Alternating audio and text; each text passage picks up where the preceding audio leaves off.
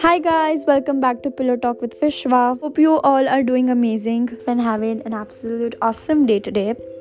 And on today's episode, I'm gonna talk about a story which is by Vanita S. Khanna in One Bite Stories. This story was published in that.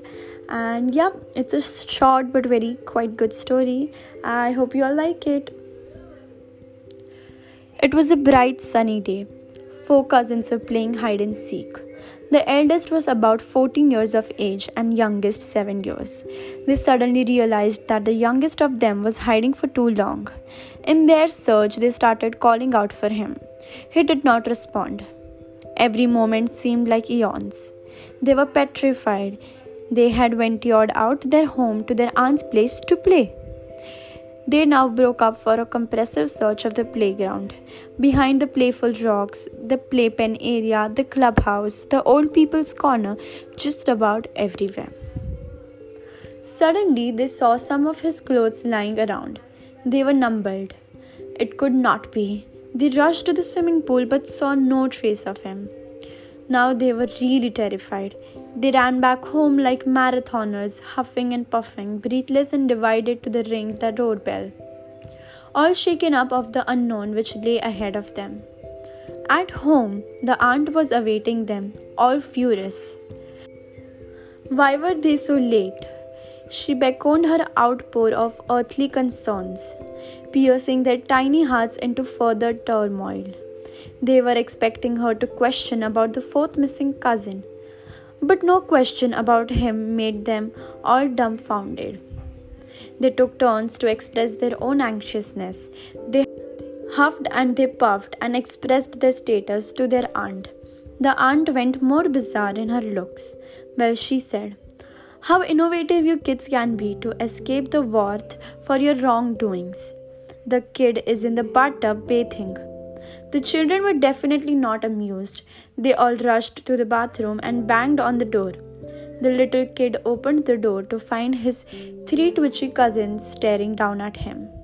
He was so confused and perplexed. He did not know why they were so vivid. They asked him why he did not inform them. He said, It did not occur to him. The three were aghast at his unfussy response. They held themselves seething with an emotion which was now calming down. They exchanged looks that clearly said, We will teach him a lesson about responsibility. They all three conspired a plan. Next day, they went to the supermarket with him. In the supermarket, whilst he was busy browsing, they all hid and left him. They were watching him and waiting with abated breath. Any moment he was likely to discover that his cousins were missing and he would panic. They wanted him to feel the chilled silence of someone disappearing. Let him know the pain of sudden loss without any information, of course, for a while only. He was their blood. They waited, playing tick tick one, tick tick two, and continued to wait. It seemed forever. They saw him looking around aimlessly. He did not seem to notice that his three cousins were not around. They were getting restless and edgy. This was going all wrong.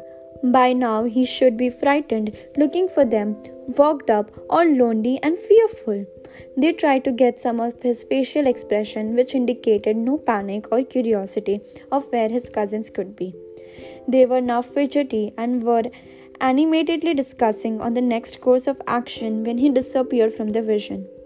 Oh no, not again. They did not want another round of applause from their aunt on late coming. And then they thought, what if they had lost him for real? This was a supermarket with lots of unknown people around.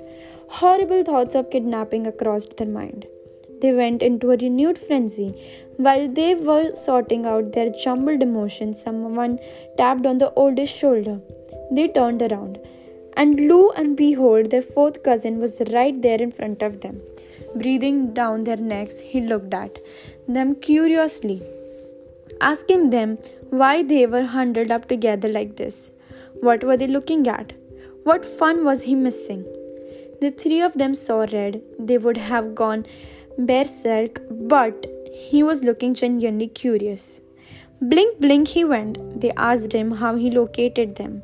He said, Well, they were visible in the mirror he was facing while browsing, and he was wondering for some time what they were up to. And now, since he could not contain his noisiness, he accosted them. The three of them burst out laugh, laughing loud. They could not help finding the humor in it all, and they all went into histrionics of unadulterated laughter.